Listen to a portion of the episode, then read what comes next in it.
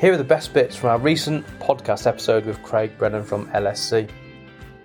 During the pod, Craig shares his experiences of acquisitions, the challenges that employing over 230 people brings, the people strategy at their organisation and why it's vital for success, and his views on physical activity. Here are the best bits to whet your appetite. So, I went to my first acquisition, probably wet behind the ears, and what I thought would be a good acquisition, looking back now, is completely different. So for us, we look for a few things. We look for, number one, is the owner removed from the day-to-day operations?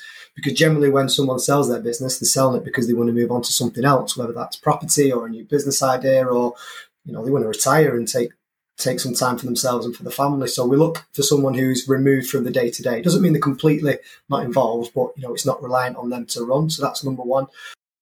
For me, physical activity is something that's I've probably changed my opinion of in the last 2 or 3 years. I used to think physical activity is getting out and doing something organised, some kind of sport with friends. That's what I would have classed it as.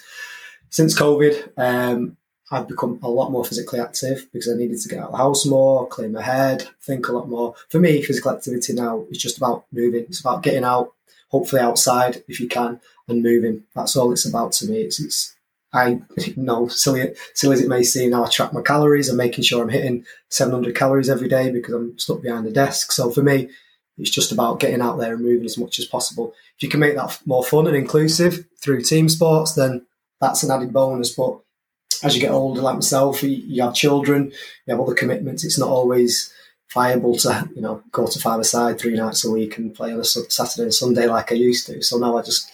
as much as it could be as simple as getting out for a walk at 10 o'clock at night or going for a run for 20 minutes in the morning. So for me, yeah, it's just about moving. Is a massive challenge for us, and succession is a big part of that, because as you move people up, you need a number two who can sit into their seat, and you kind of have to have it's a fine balancing act between managing people's expectations of when the role's right and when the time's right, you're there.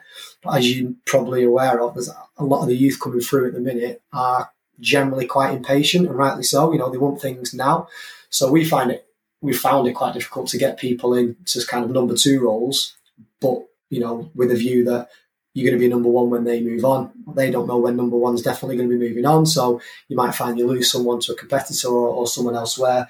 So we have, and this is something that Chris Brindley actually works with us on, we have our people strategy is called RICES. So R for recruitment, I for the induction, C for competence, E for excellence, and when we got to S for succession, the last part of it.